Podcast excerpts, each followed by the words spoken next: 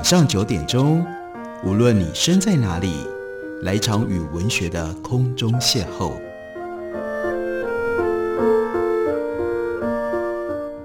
杨照谈书，邀您一同遨游文学世界，认识古今中外的经典之作。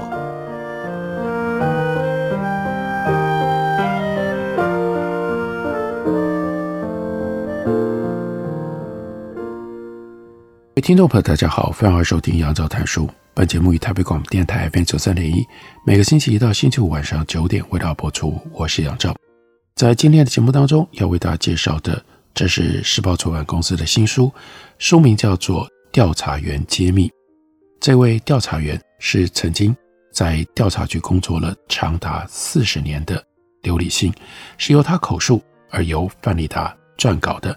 范丽达在序言当中提到了。是在二零二一年，他遇到了刘礼信，试探他说要不要帮他写一本回忆录。他当场不置可否，反而故意岔开话题，顾左右而言他。但过了几天，刘礼信打电话给范丽达，很慎重地问：“你上次说要帮我写回忆录，是开玩笑还是说真的？”范丽达就说：“我绝对有诚意要做这件事。”过了一个月之后。刘礼信交了一本厚厚的手札给范丽达，里面很详实地记录了他进入调查局之后的工作概况。从这里开始，于是接下来从二零二一年的十月到二零二二年的九月底，范丽达大约每一到两个礼拜就跟刘礼信碰面一次，前后进行了范丽达记录得非常清楚、非常详细。三十二次的访谈，每次访谈长则七到八个小时，短则四到五个小时，是既耗时又耗体力的工作。范丽达说，访谈之前我会先看过手札，挑出重点，面访的时候针对手札当中漏而不提的部分追根究底盘问。刘礼信在调查局工作四十年，被他侦讯过的嫌犯不知道有多少。但他大概从来没有想过，在他退休了之后，会被一个晚辈范丽达如此严格的拷问。有的时候，我看他言辞闪烁，对他勉强的回应不甚满意，但也暂不作声。反正这个礼拜问不出来，下个礼拜就继续回马枪式的再次盘问，总是要追问到底才能够罢休。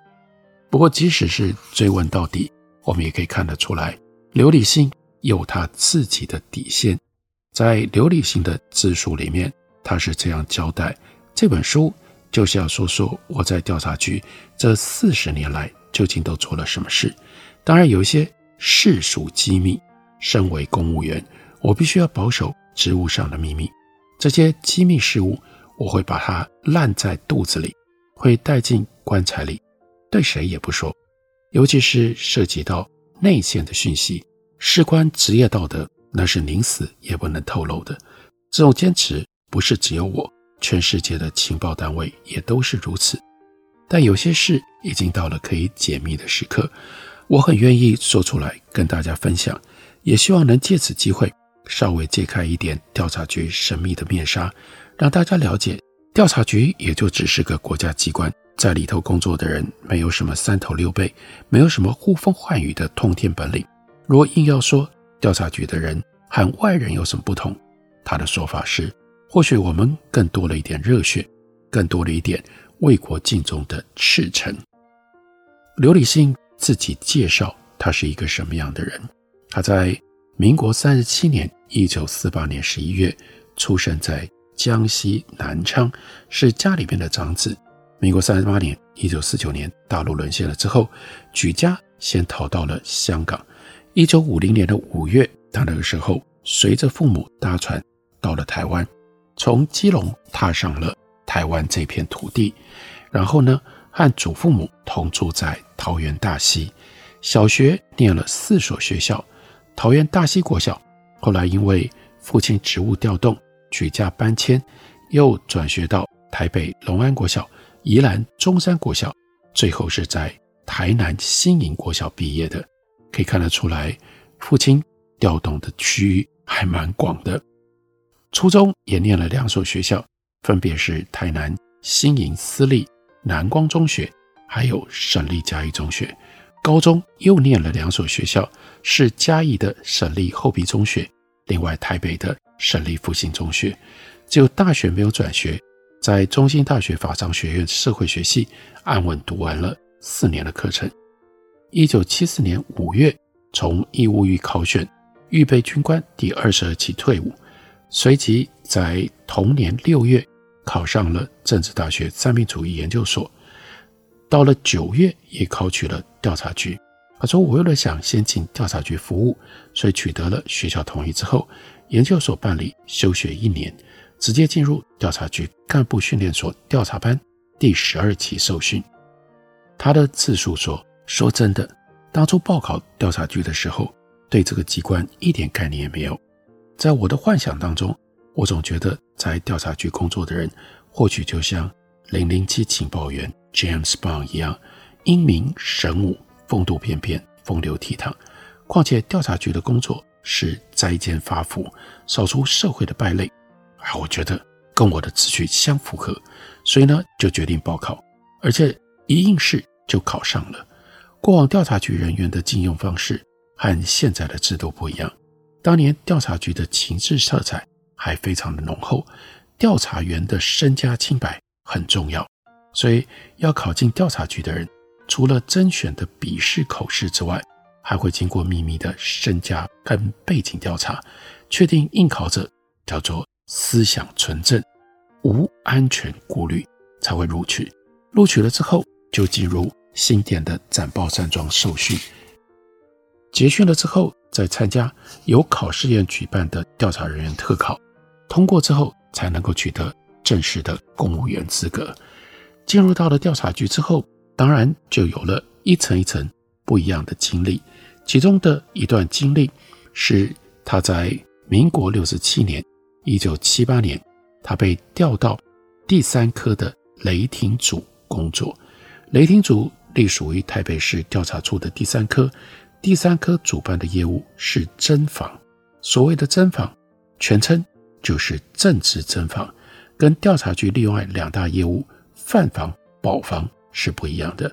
侦防主要的业务范围就是要调查、收集、掌控政治异议人士的言行，以及有没有涉及叛乱、为匪宣传等犯罪行为。犯防指的是犯罪防治，主要的业务是缉毒、取缔贪污、扫荡经济犯罪等。至于保防工作的重点在于政府机关安全的保密防谍等业务。过去保防工作是由调查局保防班出身的人来负责，他们受完训练之后被派驻到各个机关去。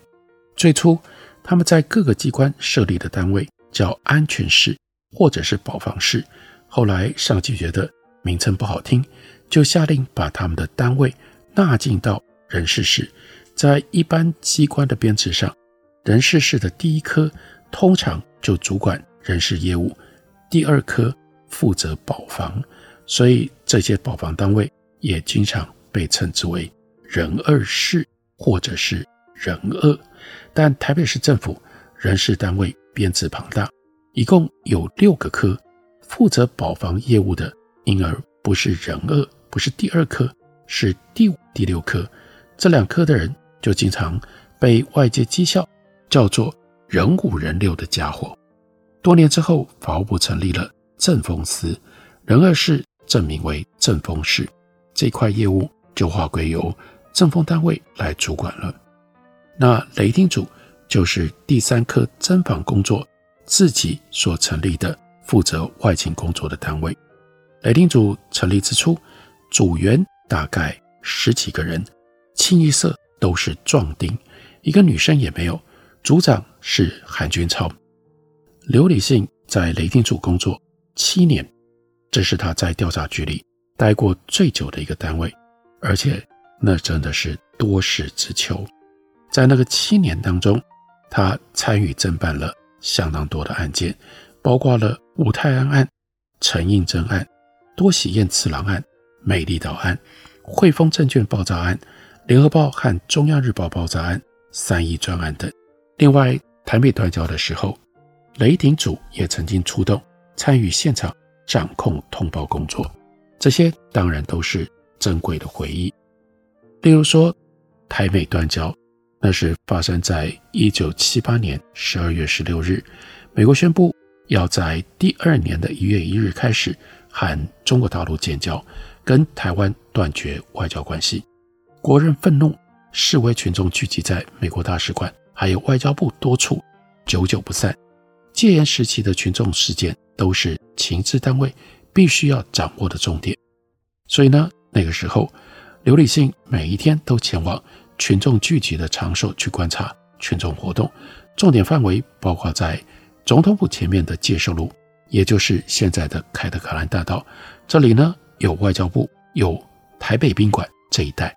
在介寿路上，总是看到大批的警察在努力维持秩序，进行道路管制，禁止车辆通行。而马路上就看到四面八方蜂拥而来的群众。高呼口号，大声唱爱国歌曲，而且呢，一直不断的踩踏洒在路上的花生。那是因为当时和大陆建交的美国总统是 Jimmy Carter，他就是很有名的花生总统，因为他是花生农出身的。不过感觉起来，这个时候示威群众还算理性。不过接下来另外一桩大事，那是十二月二十七日晚间。当时，美国副国务卿 Warren Christopher，他搭乘专机抵达台北松山机场，要和政府高层会上断交之后的相关事务。群众知道了，就聚集在机场附近抗议。为了要避免有心人士趁机滋事，调查人员也奉命到现场监控搜证。到了现场，就发现已经有不少学生在松山军用机场出口两侧。列队等候，队伍一直向西延伸到东华北路。另外还有一批群众集结在民权东路、东华北路的两侧。这个时候气氛非常非常的紧张。发生了什么事？调查局又在群众当中发现了什么呢？我们休息一会儿，回来告诉大家。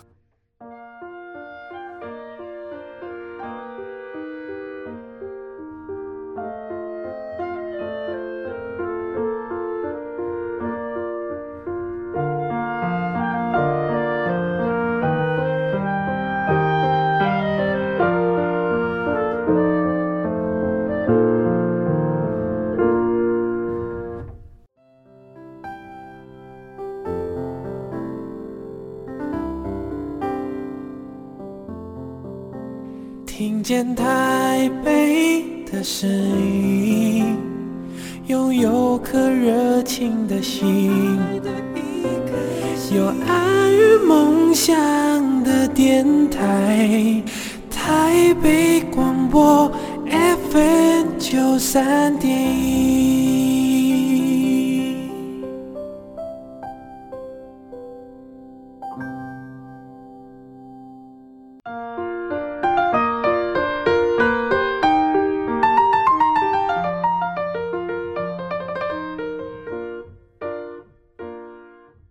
感谢您继续收听《杨照谈书》。本节目以台北广播电台 FM 九三点一，每个星期一到星期五晚上九点，为大家播出到九点半。今天为大家介绍的是时报出版的新书《刘礼信口述，范里达撰稿的调查员揭秘》。在书里面，刘礼信回忆讲到了一九七八年十二月二十七日，因为当时台美断交，美国派了副国务卿 Warren Christopher 到台湾来，在机场的现场聚集了大批的群众。那个时候，突然有一辆汽车从机场开了出来，众人以为是美国代表的专车，于是群众大喊，一下子大量的鸡蛋像暴雨一般袭向这辆车。在路灯照明底下，这场弹雨袭击的场景非常的壮观。接着有人喊：“弄错了，不是，不是！”众人停下动作，但仍然有不少人抱怨。白白让他们浪费了不少鸡蛋。到了晚间十点左右，Warren Christopher 真的到了。外交部在机场内先举行了记者会，结束之后，车队从机场驶离。这个时候再次出现的弹雨袭向了每一辆黑色轿车。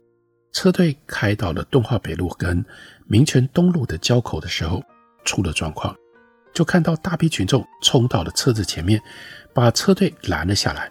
群众观察车内人士，只要发现是外国人，就捶打车辆。有人跳到车顶，驾驶座前面的挡风玻璃也被砸碎的鸡蛋弹液溅满了，完全看不到道路。雨刷也刷不掉又黏又腥的蛋汁蛋壳。而部分群众看到雨刷启动，更怒地把雨刷折弯拔掉，几度有车辆在慌乱当中撞上了分隔岛。部分群众见状就想要去把车子给掀翻，这下子不行，事态严重，所以刘礼信赶过去维持秩序，高喊“冷静，冷静”。在场的警察也帮忙维持秩序。事后想想，如果车辆真的被掀翻，里面的谈判代表被拉出车外。在群众杀红了眼的氛围底下，很可能凶多吉少。如果那样，事态就没办法挽回了。而且，刘理信当场看到，当时美国驻华大使安克志还有 Warren Christopher 的座车车窗被打破了，以至于安克志的脸上受了小伤。但是大使非常镇定，对照的是 Warren Christopher，一脸慌张。有一辆外交部租来的礼宾车，整个车体被群众捶打的都是凹痕，受损严重。最后在警力强力排除之下，车队才终于平安离去。当天晚上，除了松山机场之外，在北门附近的美国大使馆，另外中山北路的大使官邸都有抗议的群众。为了安全起见，Warren Christopher 没有选在大使馆。或者是大使官邸休息过夜。这天晚上发生的群众事件，事后一直有人讨论，更有人怀疑是国民党政府在幕后一手操控。那不过刘礼信说：“我近年来在七海园区担任志工，有幸阅读蒋经国先生的日记，发现经国先生就在十二月三十日写下了这么一段文字。他说：二十七日，美国政府代表团。”于夜间抵台北时，受到示威群众之严重干扰，乃是极为不利之意外事件，使我预布的一盘有利的棋变为不利，群众难以控制，深以为憾。这篇日记的原件是放在美国斯坦福大学胡佛档案馆，不过台北蒋经国总统图书馆存有影印本。以当年经国先生日记所记载来看，这场群众运动。应该不是他所受益的。至于日记当中提到使我预布的一盘有利的棋变为不利，更是耐人寻味。所谓有利的棋指的是什么呢？就没有人知道了。第二天，两国代表要展开会谈，原定会谈的地点是外交部，但外交部门口这个时候也有大量的群众聚集，研判应该会更动会议地点。不多时。刘礼信就看到外交部人员从边门匆忙地搬离很多的文件设备上了车，他就赶紧去查证，果然发现会谈的地点临时更改到圆山饭店。当时调查局的公务车有限，为了要支援行动，调查部本部特别派了第三处处长的黑色座车给刘礼信，车上有无线电设备，方便联络，所以刘礼信他就赶到了圆山大饭店。发现有大批警力，把群众都管制在山下。幸好他向警察表明身份之后，没有被拦住，才能够顺利上山。也赶快将同仁部署在饭店四周。没有多久，美国代表团抵达现场。Warren Christopher 他下车的时候，仍然是一脸惊慌，左顾右盼，确认没有示威群众，神情才稍微和缓。在旁边，美国大使。安克志表情沉稳，没有露出任何不安的神色。这个时候，刘礼信接着就看到蒋彦师、宋长志当时的参谋总长、前夫宋楚瑜等人在会场内等候。会谈中途，Christopher 一行人曾经在警车前导、宪兵机车连四周护卫底下离开圆山大饭店，前往总统府和蒋经国总统见面，而刘礼信。尾随同行，二十九日的下午，谈判告一段落，美国代表团要离台了。圆山大饭店的山下，松山机场的附近，仍然集结了许多的群众。为了要掌握状况，就盯紧了 Christopher 的座车，并且要支援我车辆的刘姓驾驶，让他记清楚车牌，交代等一下跟紧这辆车。果然，车队一离开现场，有一些车辆右转往士林阳明山的方向前进，有一些直行中山北路前往市区，而 Christopher 的坐车则是左转走滨江街，由松山机场跑道旁的后门进入。当时在门口守卫的军人应该已经事先接获通报，所以没有盘查，就直接打开闸门，让一行车队快速的驶入。那刘立信他搭的黑色轿车看起来和专车车队毫无二致，机场的警卫也就挥手让他顺利的进入了。进到机场之后，就发现专机的引擎已经发动。Christopher 下车了之后，跟送机人员匆匆打完招呼，就登机离开。在停机坪上，除了几位官员送行之外，还有一位美国媒体驻台的女性记者也在场。飞机起飞了之后，车队随即驶离机场。刘礼信透过车内的无线电回报，想不到守在台北市调查处任务编组的学长下达指令，叫他留在机场的管制区内继续观察。刘立信当下就表示不可能，因为车队都驶离了，如果他还留在机场内，之前浑水摸鱼溜进来的行径就会露馅，所以赶快。随着车队从机场大门离开，出机场的时候，很多示威的群众仍然辛苦地守在机场外，高呼口号。他们看到车队出来，心里面一定很纳闷。事后，刘礼信想到，车上还摆着一台由调查局本部第六处支援的高性能相机，在 Christopher 登机离开的时候，竟然忘记拿起相机拍下这历史的画面，还。真是遗憾。另外，我们看他回忆侦办今天很多人已经不记得的那个时候曾经发生过的一系列爆炸案。在一九七六年十月十日，省主席谢东闵收到台独人士王信南寄来的邮包炸弹被炸弹左手。在一九八二年，又发生了汇丰证券爆炸案。一九八三年，联合报、中央日报。也发生了爆炸案，在一九八一年的五月七日，位于台北市南京东路二段的汇丰证券公司一楼，一名彭姓的女清洁工正在清理垃圾。他把一楼大厅内的烟灰桶扛回到小房间，正准备仔细整理的时候，烟灰桶突然引爆，当场把清洁工的右手炸断，他的左眼珠也从眼眶里喷出。发生这么严重的事情，现场当然马上封锁，警察和情治机关全体动员，要尽快查出这一起爆炸案的缘由，并且早日起火嫌犯。由于爆炸案很容易影响人心，所以事发消息马上封锁，媒体都没报道。不料汇丰证券经理陈千吉却在爆炸案发生的第二天，接到一名神秘男子的电话。在电话当中，这名男子质问为什么发生这么大的事情，消息没有见报，消息没有外泄，这名男子却知道汇丰证券发生爆炸案。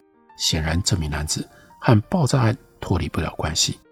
几天之后，有一家报社独家披露了这件事，消息曝光，马上轰动全国。新闻见报了之后，这名男子又再度从公共电话亭打电话给陈天吉。他要陈天吉想办法让股市连续下跌三天，否则他还要再炸一次。这名男子从报端也就知道了彭姓女清洁工受伤的消息，他有点过意不去，特别交代陈天吉要给这名清洁工一点钱，算是慰抚之意。一九八零年代的台北股市，整个交易市场不像现在那么样的热络，很多证券商自己也都在买卖股票。进出的量还不小，算得上是主力之一。所以这名男子在电话当中要陈天吉让股市连续下跌三天。坦白说，不是不可能，但问题是，他为什么要提出这样的要求？于是调查局全面分析案情线索资讯，并且派员到汇丰证券去守候，发现有一名住在中和的诚信公务员，因为用融资方式买卖股票，最近亏损很大。调查局就偷偷录下他的声音，再请汇丰证券的总机小姐辨识。他认为这位陈先生的口音和拨打恐吓电话的那位男子的声音很类似。所以就锁定了他，深入追查。后来就查出来，这名陈先生在台北县中和市开了一家小型租书店。为了经营租书店，他有的时候要去中盘商批领新书。从他的租书店到中盘商的那条路上，有好几处公共电话亭。透过电讯局的协助，确认打到汇丰证券恐吓的几通电话，就是从这几句。公共电话亭所播出的，这下子，调查员兴奋不已，几乎可以百分之百的认定，这名陈姓男子就是在汇丰证券放置炸弹的嫌犯。赶快向上级请示，获得了批准之后，就发动了搜索约谈行动。到了五月二十日的中午，终于在公共电话亭内，将正在打恐吓电话的主嫌，并不是。原来锁定的那位陈姓人士是另外一个叫贾观武，这中间发生了什么事？为什么他们锁定的陈姓人士不是最后逮捕的嫌犯呢？大家如果有兴趣的话，欢迎你来看一下刘理性口述、范丽达撰稿、时报出版公司的这本新书《调查员揭秘》。